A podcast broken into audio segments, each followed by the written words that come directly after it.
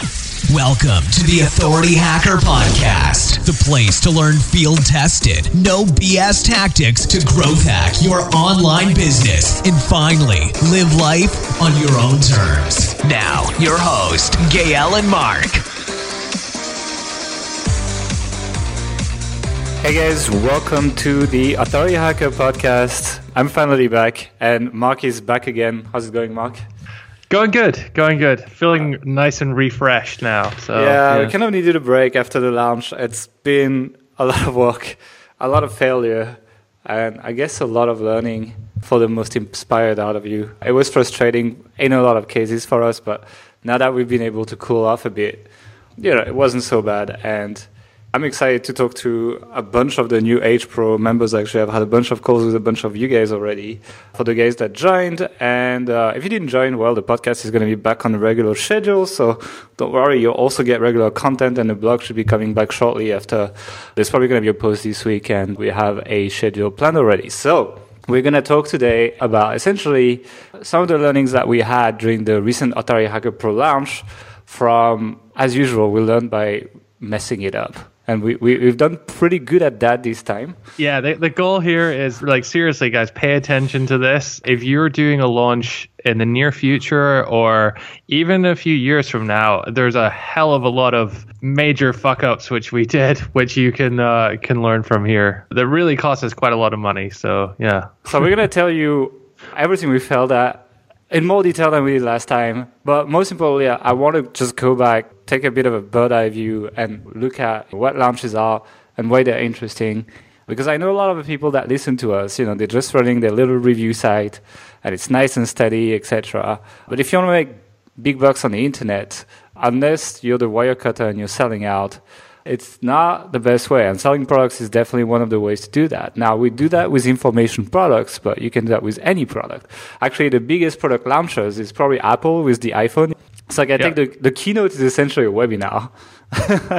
and then they just literally just sell you on it and open the orders right at the end. It's, it's very smart. And actually, like, you know, I I watch a lot of Apple keynotes not only because I, I want to waste my money on new Macs, etc., but also because it's a very good sales tool. And, you know, the biggest companies do it. It's not just a dodgy internet marketer thing. Just they do it oftentimes in a much classier way. And they don't necessarily use the terms like webinars and, you know, the scarcity period, etc. But they use all these things. Apple even has the payment plan stuff, etc. It's amazing to see how close that is to the launches that you could do. And there's a lot of pros and cons. The pros are scarcity and just like building the hype generates a lot of sales very quickly, which does feel good and is a great way to top up your company bank account, essentially. And another pro is, which is kind of like a, the counterbalance of a con, is well, launches are a lot of work, so that's the con. But between launches, you have a lot of time to work on the important stuff without having to worry as much about sales because you do all your sales at once. But the con as well is if you mess up, it's going to cost you a lot more than if you were selling every day. It's also pretty stressful, and you know a lot of people have been burning out from doing this, this kind of formula all the time, and it's quite involved on a personal level. And so if you're running with a persona, it's a little bit harder to pull that off. It's possible, but it's a little bit harder. And talking about persona, yeah. there's been a lot of debate about that. Yeah, so one of the most popular threads in the new uh, or in the Authority Hacker Pro Facebook group is around this concept of personas. And now we did a, a podcast on this. I think it was maybe about a year and a half ago now. Yeah. Our views on that are still changing and they, they, but they have definitely changed a bit since then especially with some of the stuff we're doing now around product launches and some of the stuff we have planned so i think we're gonna we're planning on doing another podcast probably next week or it, certainly in the next probably the next like in month. a couple more weeks the reason why is because we're actually rebranding some of our sites and as we're rebranding, these debates are coming up and we're trying to figure it out. If you are starting a new site right now, don't let that stop you. Uh, I mean, don't wait for us to do that, but certainly pay attention when, when that when that one comes out because it's a little bit different to what we've been saying before, I guess. Yeah, but it's something that's like not hard to fix on a new site because essentially nobody's reading your new site when you start it. Yeah. so it's like you know, if you change that later, it's not it's not that bad. It's, it's harder to change on popular websites, I would say, where you've been adopting the old method before. Definitely possible, but a little bit more complicated. But if you're starting a new site, definitely that should not stop you. And the ways we've done it before, it still works. I mean, like we build a lot of things on health ambition and it's still doing okay. So it's just we're trying to add some refinement to the way we're doing that, both on the ethical level and just on the operational side of things. So we're gonna be updating you more on podcasts. I just wanted to add one more thing about launches, though. It's like, once again, I mentioned a lot of people like to run their little review site, you know, Amazon Associates, etc. A lot of people do that. It's very easy to start, but it's also a good way to launches are definitely a good way to actually jump out of that. So, like, get into selling products. All you need to do is, especially if you have a site with traffic, is build an email list with you know, lead magnets and opt-in pop-ups and all that stuff. And there's plenty of information on that on the blog and inside H Pro but then you can just launch it to your list and you know gauge the interest and like decide to pivot or persevere versus launching an evergreen funnel or something that is always for sale and you know you make five sales a week and you're like okay can i do more or not? And it's very hard to tell if it's a good idea. So launches are a good way to like you know fail fast if you're gonna fail or succeed fast if you're gonna succeed. They're also so much more revenue than affiliate marketing that uh, yeah, it, it, should be part of your plan. It doesn't need to be something that you do today, but it's something you should definitely pay attention to if your plan is to be running sites in the long run. Yeah, I mean, just to put it into perspective, for us, the Authority Hacker Pro launches are, or not just at AH Pro, but like all our product launches are the biggest single source of revenue for our entire company. On the months, and, yeah. Well, on the months when we launch, it's like you know the, takes everything else away basically. No, I mean like year wide. Like if you add up all the launches compared to all of the like evergreen stuff, the launches yeah. are, are way higher. Yeah, even though we have evergreen funnels in the five figures a month, it's still twelve seats. Yeah. Yeah. Yeah, so it's definitely something worth pursuing. You know, it's a lot of work. It can be a lot of work to set them up, but yeah, it can also be very re- rewarding as well. Okay, so now that we talked about why you should do it, now let's tell us how you can mess it up when you try to do it and how to try and avoid that. Like basically, don't do what we did. I think it's maybe worth just talking a little bit about our launch structure because you know there's yeah, different okay. ways to to sort of set it out. There's no sort of perfect way. It will vary a lot depending on you, your personality, and your niche. Credit where credit's due. The initial framework, and, and we have evolved it a fair bit ourselves, but the initial framework for this came from uh, Brian Harris from Videofruit he wrote a blog post, I think it was two years ago now, around his product launch formula. So we'll, we'll link to that in the show notes. But really, really good post. It was sort of inspiration for our first big H Pro launch, but we've sort of evolved it a bit since then. Essentially, we break it down into two segments. There's the pre-launch, and then there's the sort of launch or open cart period. The pre-launch, the main purpose of this phase is to round up all of your subscribers, fans, followers, all of your tribe from all of the different channels where you engage with with people. So in the case of Authority Hacker, that would be our blog, our email list, our podcast, and maybe, although it's not really that significant, like YouTube video as well. But really, the podcast and the blog and the email list are the, are the big three for us. And so, I, I wanted to say as well, I think this one we kind of came up with that concept of actually making this content, this pre-sales content on the channels where people you know usually consume your content so the blog the podcast etc versus making separate pages and you know these three-part videos the classic one etc and i do think it, it seems to work pretty well. It engages people you know, without the barrier of the opt-in or going to a medium that you're not used to, which I've found is an yeah. easier transition for people to go from regular free content consuming to getting into the launch. Yeah. So what what Gael means by that is a lot of the time people will have a so in their email list or on their blog or in their, their podcast they will say, hey, we're doing this special series or something. Click here to opt in and then it's an extra step and then you get thrown into like a, a, three video you know jeff walker style product launch formula video series something like that and while i mean a lot of people are making a lot of money with that for us the way we've done it seems to have worked quite well and that's just having the actual pre-launch content be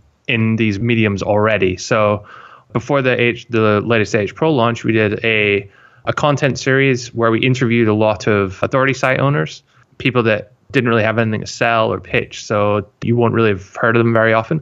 So it was kind of like a, a unique angle on that. But we also some of these, or at least were were podcasts. So if anyone was listening to the podcast just normally, they would by definition go through this, or at least go through a few of these episodes. So yeah, that works. That worked very well for us. And then our big push during this this pre-launch content was to get people to sign up for the webinar. And the webinar, which you created, Gael, is basically what we use to actually kick off the open cart. So we had it on a, a Sunday night, and we'll, we'll talk a little bit more about the timing of that in a little sec. But we had it on a Sunday night, and yeah, we're getting people to sign up for it. And the topic was remind me again, what was the topic that um, like how to uh, start? Five steps to follow to start and grow a profitable authority website portfolio. I think. Yeah. The, how many slides did you make on this? like there's like 300 slides or something, a little bit more maybe. Yeah, and a good sort of two thirds, three quarters of that is just like heavy, heavy value. Yeah. So yeah. the concept or the idea with a launch webinar is you have a a heavy like value kind of dump at the start.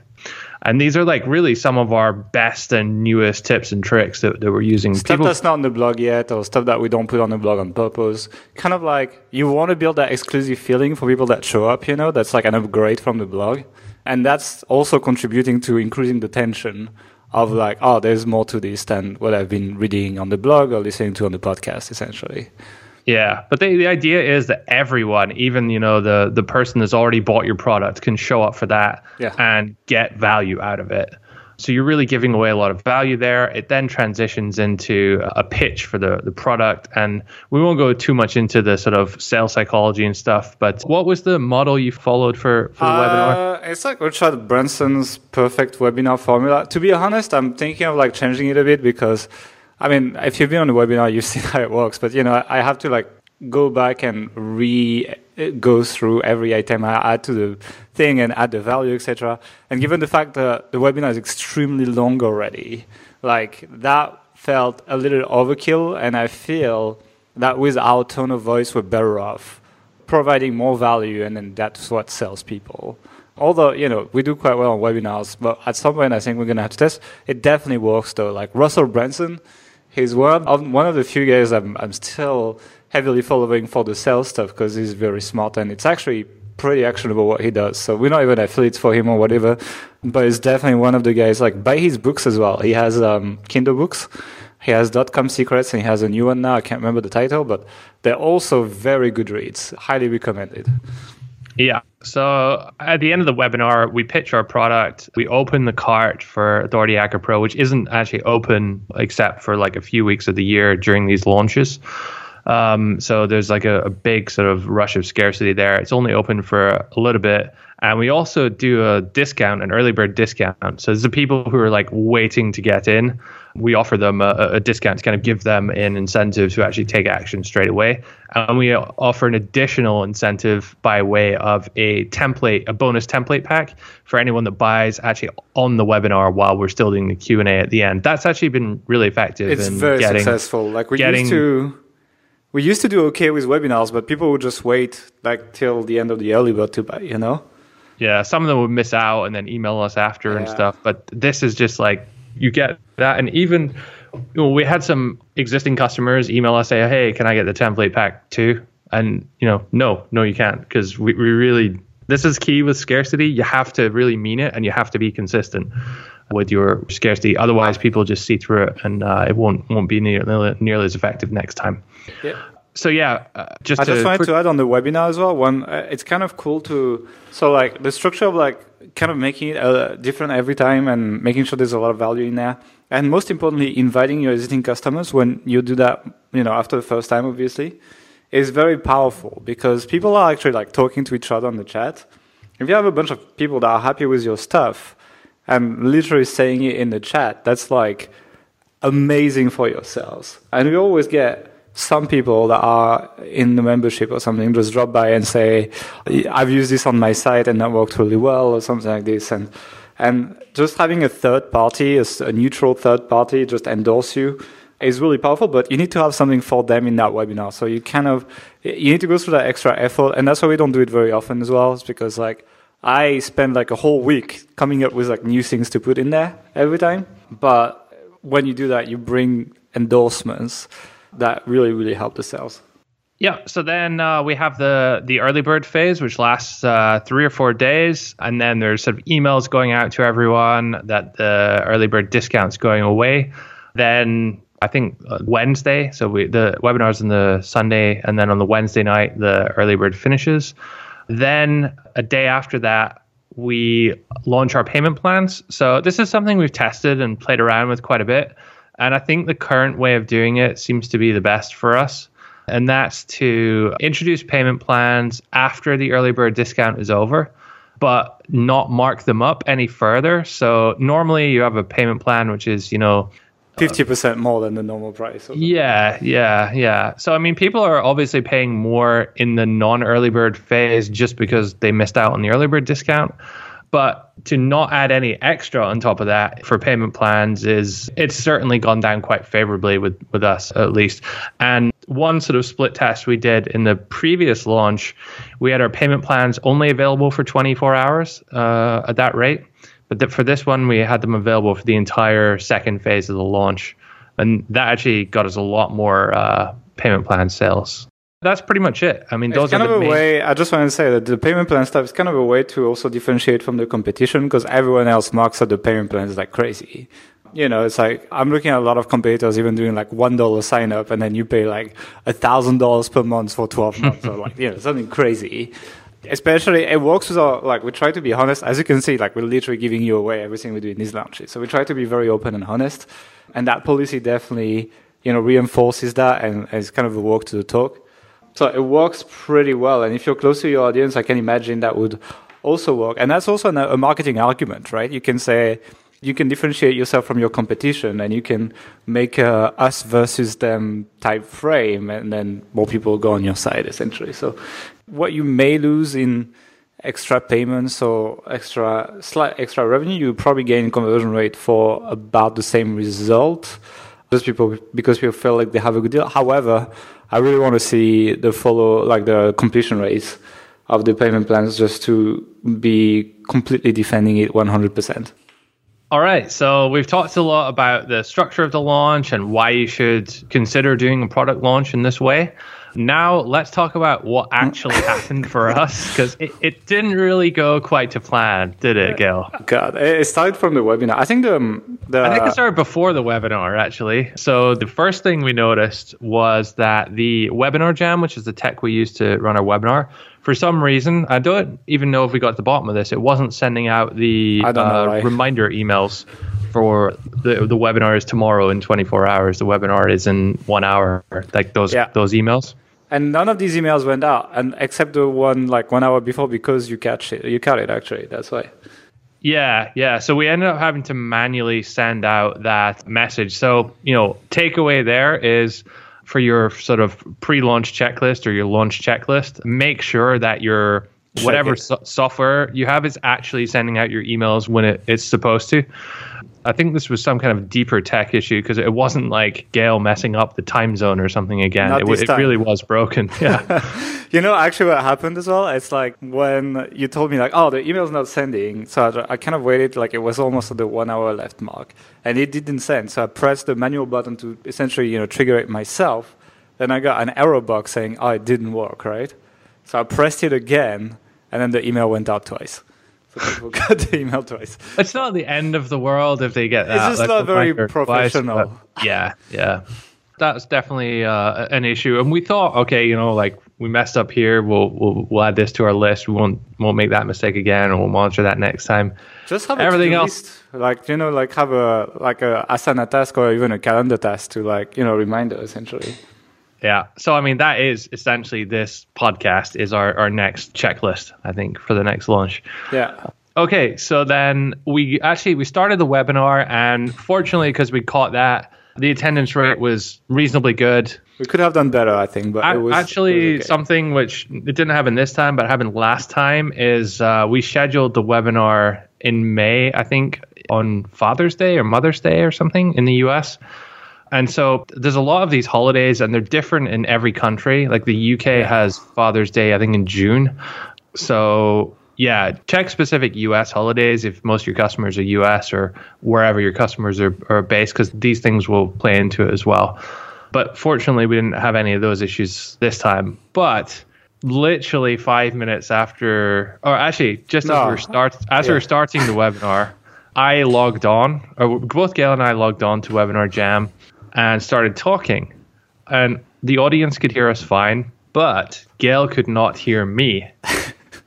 and this is a really bizarre kind of bug or problem, I guess. No idea why why this was happening but we hadn't actually we've been doing webinars you know once a month for age pro Yeah. platinum members and it'd been working fine and there's no reason why it shouldn't work this time but it didn't so the lesson there is test your webinar tech run a, a mic check if you're doing video run a video check check your uh, slides screen sharing all that kind of stuff before you actually go live uh, like long before you go live so you have time to fix it when we You can, tested it you can actually do it. There's a test mode that we could have done earlier. So it's our fault, really. Yeah, we waited till like 25 minutes. minutes. to go, 20 minutes to go, tried, and then I was like using different computers and internet connections, and it just wasn't working for some reason. So, yeah, there's that. Yeah, I mean, it's just like test all your tech. Also, take a, I don't know, like if you're ever doing webinars, and maybe one day we should do we should do a podcast on doing webinars because I think I've done a few now. Take the time to make a really nice setup, especially when it's a sales webinar, because like any kind of glitch that happens during your presentation, like. And, and that does happen in this podcast before, for example, like my phone having notifications and so on. I literally got comments for that. And it's like little things like this. It just reduces the level of you know professionality you have and just overall this audience knows you're here to sell them something and they're looking for many reasons to not buy so i spend like 20 minutes setting up my desk for the webinar i have two computers i have my imac where i essentially see the slides and i have a second screen where i see my presenter's notes and i have my laptop on the side where i actually see the chat so that I mean, I don't necessarily have time to read, but I can turn my head and read it essentially, and or any message you sent me, and that's how Yeah, I that- got that- I got to know what important. happened next after the advertisement break. Yeah. So just just to add on to that, so when Gael's doing that webinar presentation, and, and this is really important to have someone dedicated to managing the chat. So we get a lot of questions come in during the presentation on the chat, and I'm able to answer a lot of those. If I'm not able to answer them because they're too long or because I don't know the answer, you know, I can record them or I can note them down and we do a Q&A at the end. We'll answer the questions there.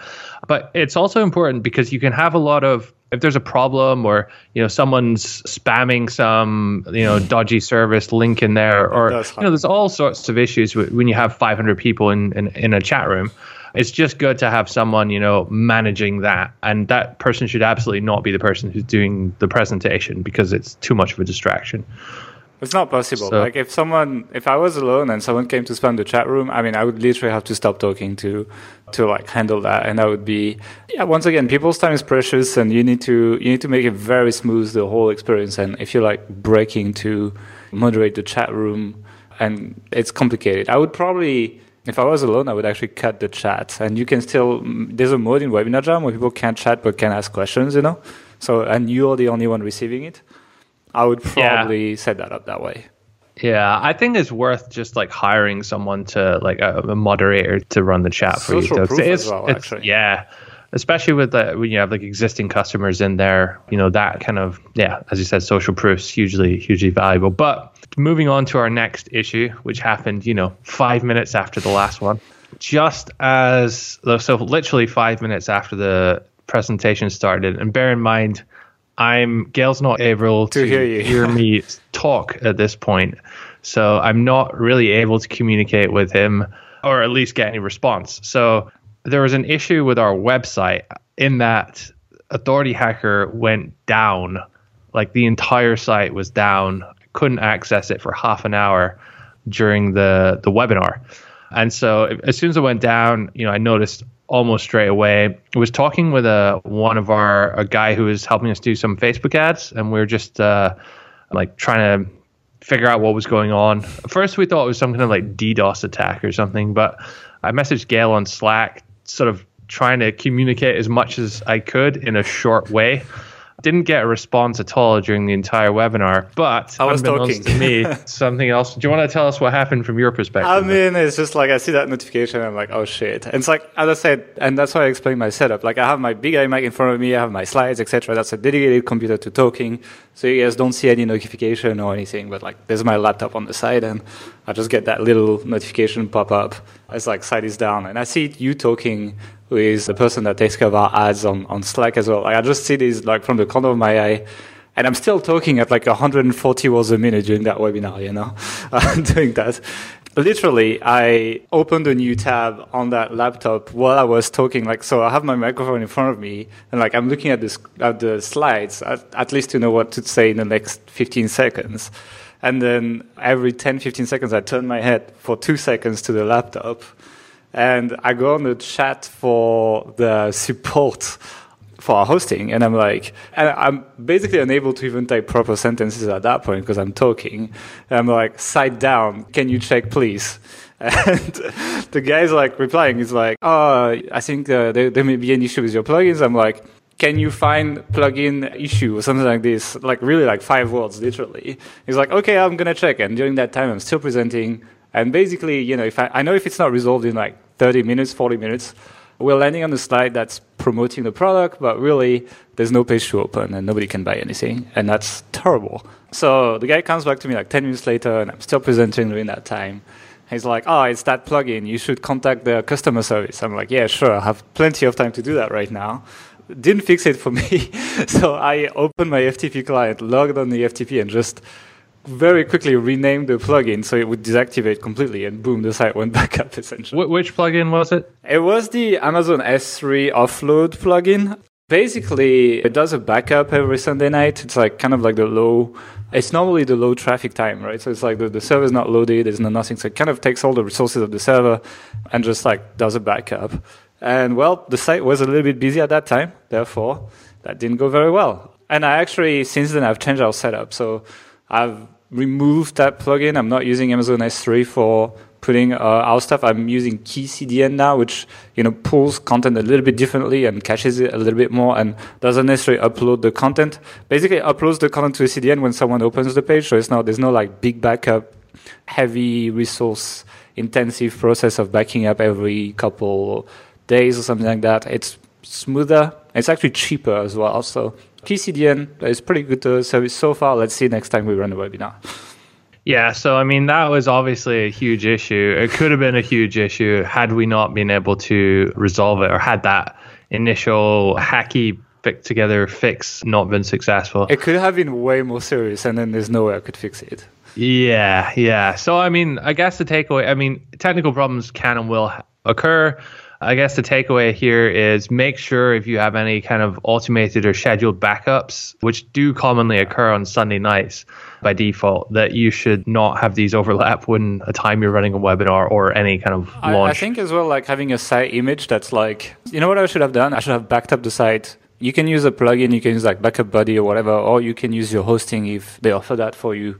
A lot of them do. And what I should have done is I should have made a backup of the website, like just before the webinar. Just one button click, right? And then if there's any issue during the webinar, I have literally that page open in the tab and I click restore, right? Next time I'll probably have that just in case. It's not like, it sounds like it happens like one in a thousand times, but I've heard that happen quite a few times actually.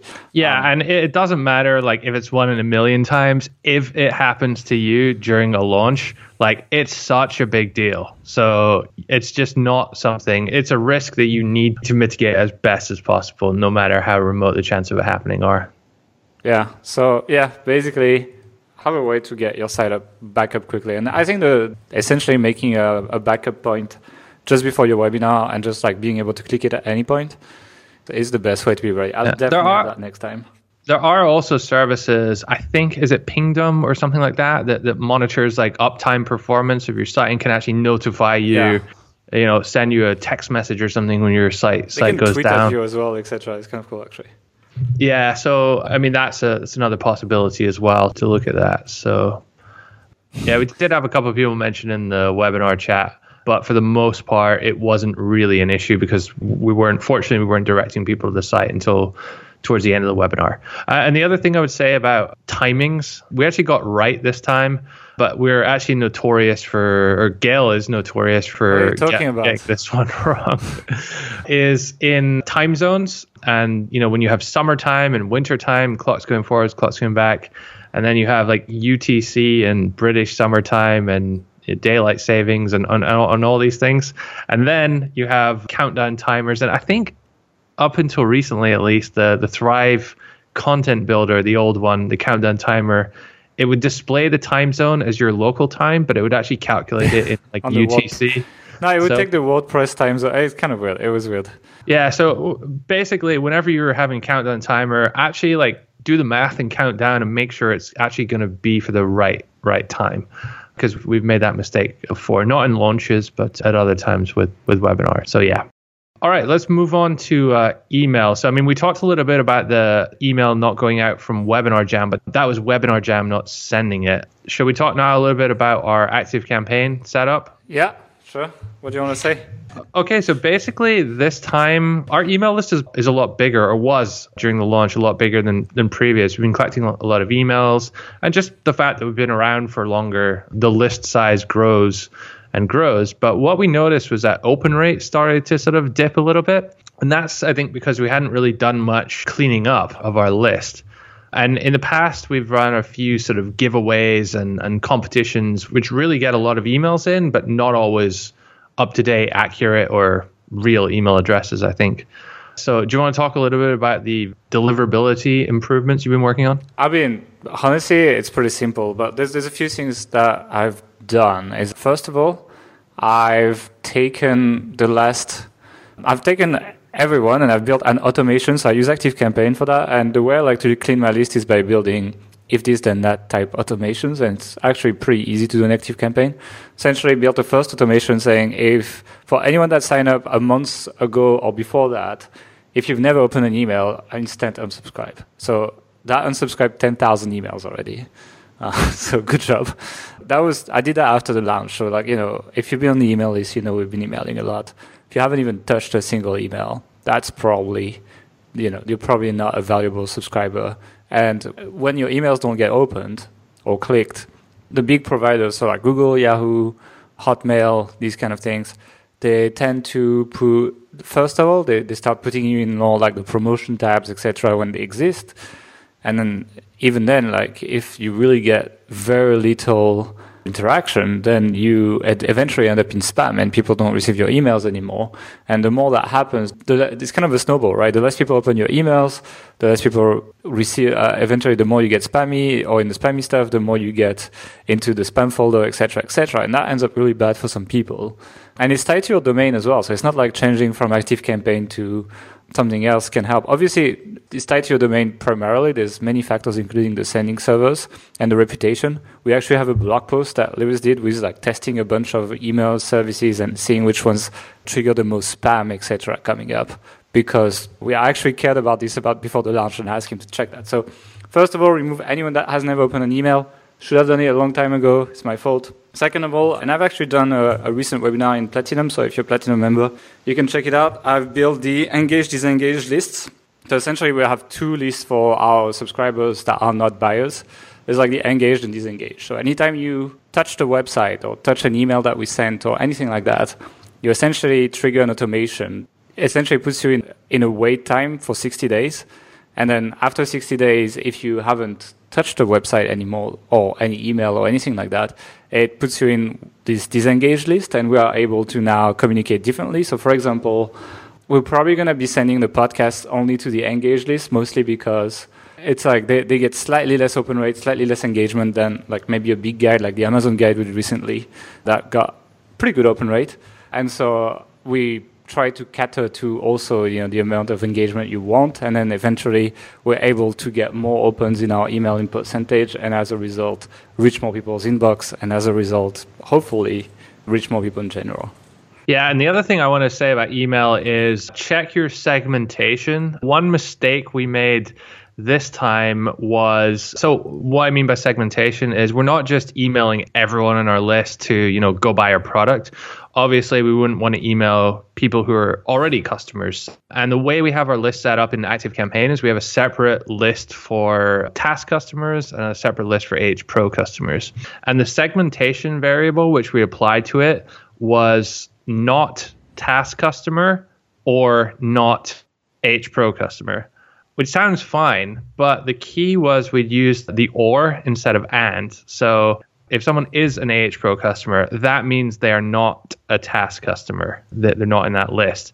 Therefore, one of those statements is true. Therefore, the segmentation won't work properly. So we're actually, uh, I think, twice for uh, two days in a row we oh, sent oh, yeah. to existing customers. So apologies if you if you got that. I have received some angry emails, yeah. Because people reply and you know, like very often my emails the reply email, and I am like, yeah, about yesterday. Yeah. Well, I'm sorry. So takeaway there is just double check like the logic in your segmentation variables as well and just make sure you're not sending out to, to people who who shouldn't be be receiving it okay so you'd think that after doing all of that and after fixing those mistakes you know the worst would be over you would be wrong because we're only just getting started. We're like um, 41 minutes into that podcast, probably a little bit less because we talked a little bit before, but seriously. Yeah. we need so, to speed up, Mark. so the webinar ended up being pretty successful.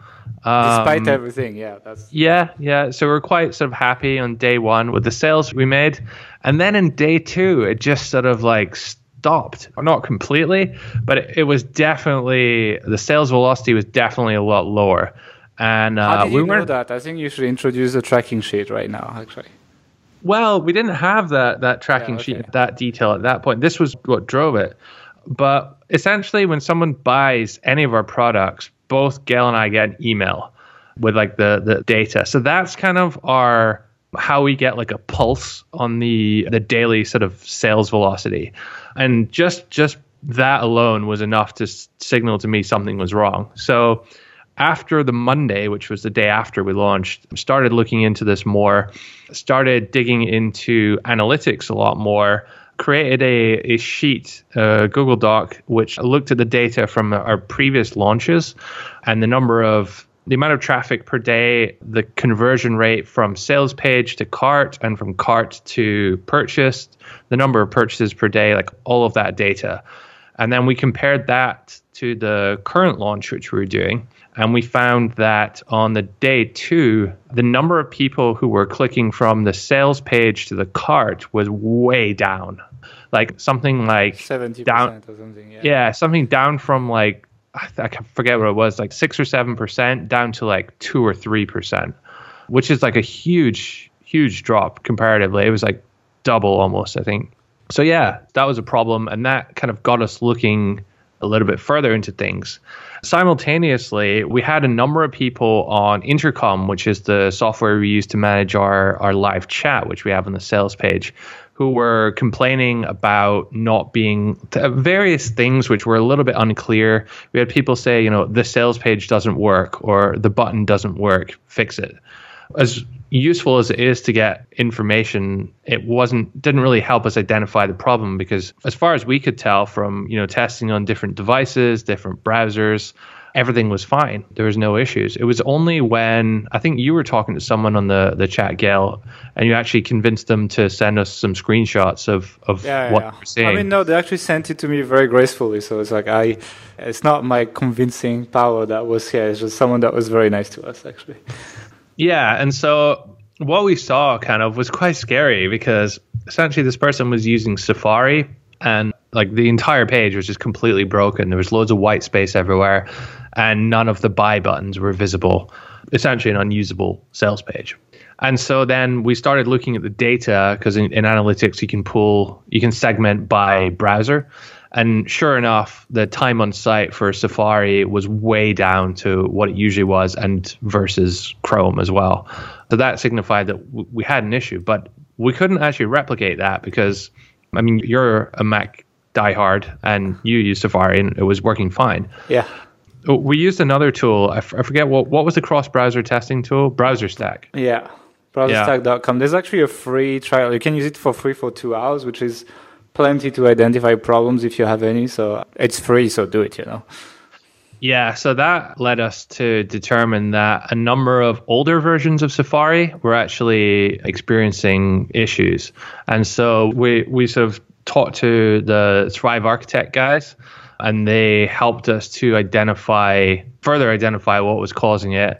Something to do with like an update that which they did to Architect with the like Z. I don't really know how this. It works. was like a week before, basically. It was just like it, it's not a bug that was here since Architect existed.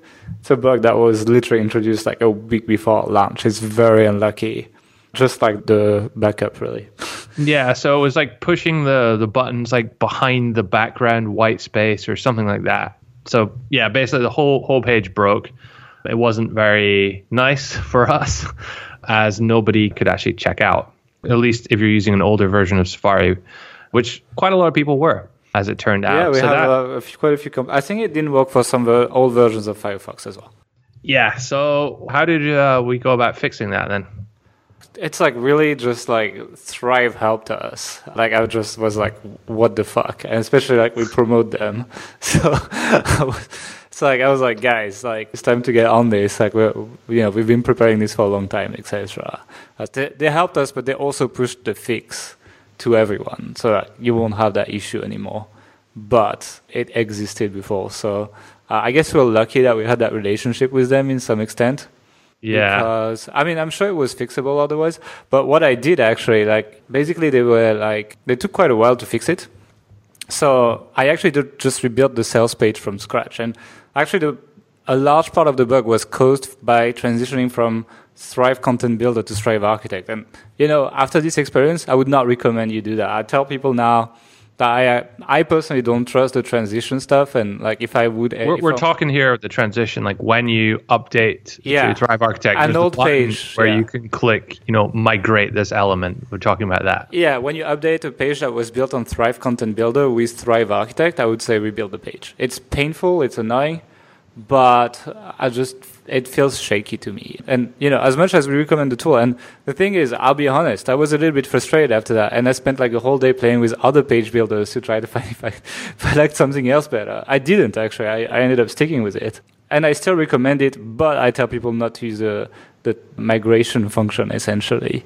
But yeah, that's what happened. I just I spent till like 4 a.m. or something rebuilding the whole sales page. They fixed the bug after that, but really I was using the um, new sales page by then, so it was it was I fine. seem to remember as well. We replaced the buttons with content, Yeah. small resized content boxes, which essentially looked the same. Exactly. So, yeah. it's like it's like for some reason buttons just wouldn't show up in that version, and I could check with this BrowserStack, which was good. Like I, I had confidence that when I push something, like I know what it's going to look like on every browser. So yeah, I just built content boxes that look exactly the same as buttons. For the user, it didn't look any different, but it's not the same element in there. They also fixed that bug since then.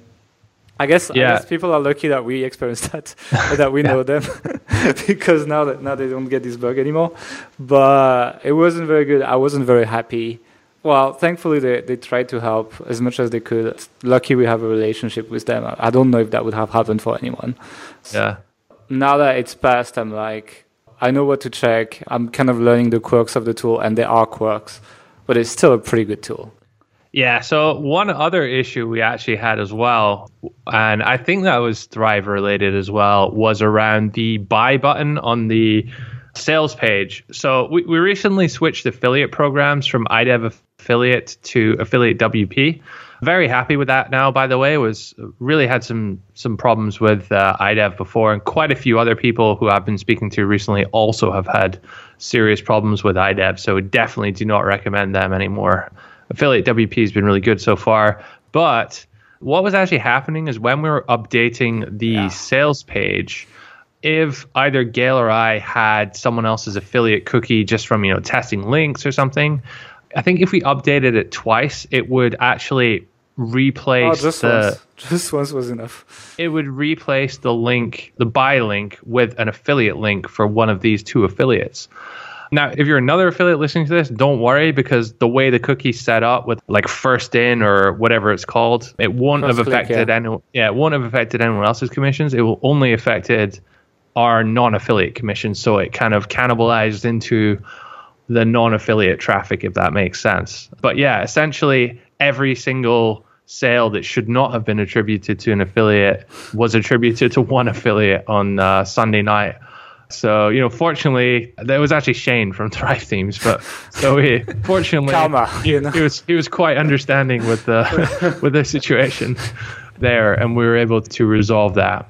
But yeah, I mean, They also fixed that bug since then. Actually, they just pushed the update today. Actually, Yeah, so so one of those things like even after updating the page, just when when you have a live sales page, especially during a launch, like you need to check everything, especially like the buttons are working, you know, the cart's working, do test transactions on all the products, check the upsells are working, check the redirects are working, all of that that kind of stuff. Both payment payment methods if you have more than one. So uh so yeah, uh, that was that was another another issue. It wasn't too big of a problem. It's quite easy to, to resolve that. But yeah, another hiccup.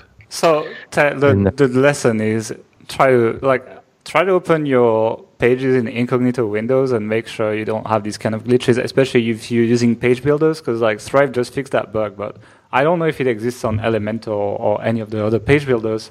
It's quite likely, to be honest, because they, they all use the same kind of technology, and these kind of like link replacing stuff is pretty common too. So it's depending on your setup, definitely check that. It's a, it's a two minute check, and it might save you a few relationships with affiliate. I kind of feel like this podcast is like a therapy for us right now. it's like it's like I'm gonna go lay down on my sofa, guys, and uh, I'm gonna keep talking. Okay. So anyway, yeah, I mean that the, the main takeaway there, as Gael said, check check things in incognito, but but really just check everything beforehand. It can get a bit quite hectic before a launch starts, and it's easy to sort of let these things slide, but. You need to have sort of ridiculous attention to detail to make sure nothing nothing too significant slips through. But yeah, all right. So then after the, all of those issues, I think it was like Wednesday. So maybe like 12 or 18 hours before the end of the early bird when we finally like fixed the Thrive issue with the, the sales page with Safari. Mm-hmm. And so we made the decision at that point because sales were definitely down compared to the previous launch. But we made the decision at that point to actually to do something we'd never done before, and that was to extend the early bird pricing. Bad uh, Now- idea. Yeah, well, I, I mean, first and foremost, as you've probably gathered by this podcast, this was a, it really was a legitimate error. It wasn't some like fake scarcity extension thing, which I know a lot of marketers do, but I would even question the effectiveness of deadline extensions after this because for whatever momentum that we had going for us on that day, as soon as we extended the deadline, sales just Stopped. flatlined. I think for like Stop. six or seven hours. Yeah. Nothing like, happened. Really to the point where like, is something else broken now? is the sales page still working? Uh, so it was kind of worrying. Fortunately, um, they sort of came back, but it was essentially when you have a, a scarcity point, like a price increase, which is coming up, it's kind of like a steam engine or something. There's like it, you're building up a lot of pressure, and like people really get motivated to take action under th- those circumstances. By extending it, you're just letting the door open Yeah. and letting all of the energy, all of the kind of momentum you've you've built up, kind of just evaporate. So yeah, I also think we kind of killed the momentum in the sense that we killed the messaging as well. So we did like a mini podcast where we mentioned some of these issues at that point, mostly to justify our decision to extend the deadline. Like this is kind of like the full version of this. You don't necessarily need to go back to listen to it, but you know, we just wanted to let our followers know what really happened, and you know, that definitely happened, and why we're doing it. And I feel like when you build a sales momentum, you're, you're always very positive, and you know, we were showing the case studies of students and all that stuff. And it was all like positive, and then like we're like, well, we actually fucked up. I feel like kind of like messed up with the hype, I guess, that goes with the launch. Yeah, Um, I mean, it's very much in our style to do that because Yeah. we try to be as like transparent and non-hypey as possible. But I guess the lesson there is, you know, it really is quite an important sort of concept or, or thing which is going on during a product launch. So try as best as possible not to mess with that and sort of stay stay positive in your in your messaging and yeah, not sort of derail things like that. Yeah, So, well, that was another fuck. Really, extending just didn't help. Basically, it's like it just caught up. It caught up as soon as we washed out the negative messaging and the extension. Was like, oh, now it's actually ending soon, like 24 hours left or something. Yeah. that's when it took back off. Which, so basically, in our, I mean, I guess in this industry at least, I would say extending deadlines probably not a good idea. It kind of like kills your image. And At the same time, I'm not sure it drives a lot more sales actually. So I guess we, we were smart before and we just became stupid by extending it. But uh, Yeah. lesson You know- lesson learned. you know, it's like we got you got to test all these things to actually know. Otherwise, you're just making assumptions, right? Well, Yeah. don't test it, guys. Yeah. I feel like that's maybe one of those things that someone somewhere did the fake deadline extension and then everyone else just kind of copied that person. You know, this this happens like more than you'd expect in, in internet marketing. Especially But- when uh, it's kind of like you know mental masturbation discussions on like how to make more money with your funnels or something, and it's like people Yeah. are like you know coming up with theories etc. that they never test, then they write a blog post about it etc. And like everyone's so hyped about that tactic that nobody's really done for for real, you know. And I feel like definitely like many of these like core rules that you see in these like product launches type stuff are made up completely actually. yeah. But So not, our- not ours, just other people. Everyone else is lying. We're telling Not not us, just just just the others. No. So we've been going for like 58 minutes now. I think we should try and wrap up shortly. All right. The main takeaway from all of this, I guess, is check everything like two or three times. Don't leave anything to chance. And try as, as best as possible to have that kind of like daily or even more frequently like pulse on what's going on. So, you know, literally at one minute past midnight every day, I was online getting the day's like traffic reports, conversion reports, sales reports, doing all the analysis on that and like putting it into the sheet and just checking all the conversion rates along the way. Just really to get as much of an early warning system as possible is that if there wasn't a, any other problems or any problems going on. And I think for all future launches, we'll probably implement a similar system. Something similar to what we did with the Amazon stuff was like you know monthly traffic, EPC, etc. It's it's very similar to that. I feel like anything that makes you money, you should build these kind of spreadsheets. It's Yeah. uh, it's really how you get a feel for things. Otherwise, you just you just don't know really. Exactly, exactly. And it's something I'll play around with like in, the not too distant future. There are tools like Geckoboards and stuff. You can kind of automate a number of the, these kind of reports, but uh, maybe we'll do another podcast uh, next year once we've once we played around with some of that stuff. With the other stuff we fucked up that we, Yeah. we actually managed to do properly this time and we didn't notice, you know. Exactly, exactly. So I also just want to say from like a psychological perspective, when you're doing a launch, like you are well, as soon as you start, you're committed to it. So if a problem exists, even if it's costing you tens or hundreds of thousands of dollars of sales, fix the problem and keep going. Don't try and change everything or, or do anything that's going to cause a loss of momentum. Don't panic.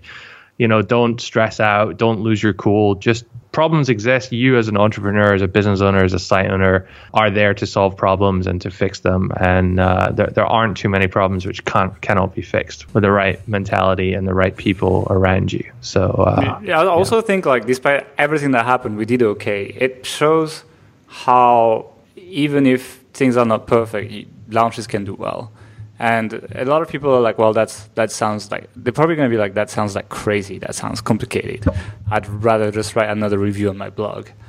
Really, I think, especially just to build your to build your influence in your industry and to build your your skill portfolio, it's a good idea to get into selling products. And I know a lot of people are afraid to get into it, don't want to get into it. I'm not even getting interested in their niche, and that's an issue in the first place. But Uh, if you want to be in this industry in 10 years, I would, I would argue that it's almost going to be mandatory that you touch this stuff at some point.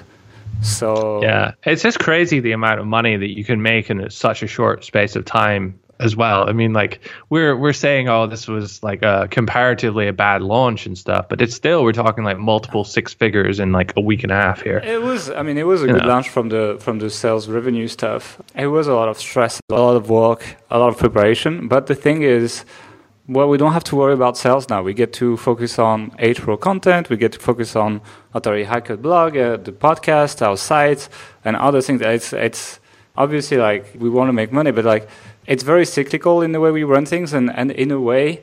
It's nice because it puts a fire under your ass when you're going to be doing it. It forces you to do things you probably wouldn't do if you were, had to do it day to day.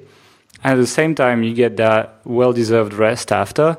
It's a nice way to essentially get a, a business like like go from like a tiny website to a real business. That's a launches are definitely a powerful way to do that. Then after that you can get more into the evergreen stuff into advanced funneling and that kind of stuff. It's you know it's something that needs to be done as you scale up.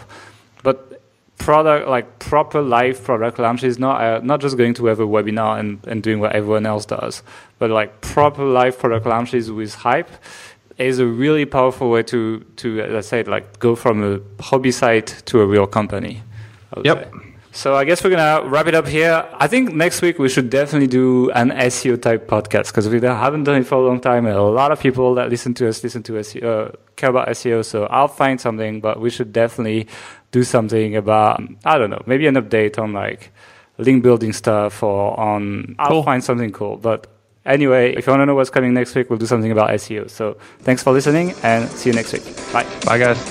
Thanks for listening to the Authority Hacker Podcast. If you enjoyed this show, don't forget to rate us on iTunes and send us a screenshot on authorityhacker.com slash bonus to claim your free premium authority hacker training.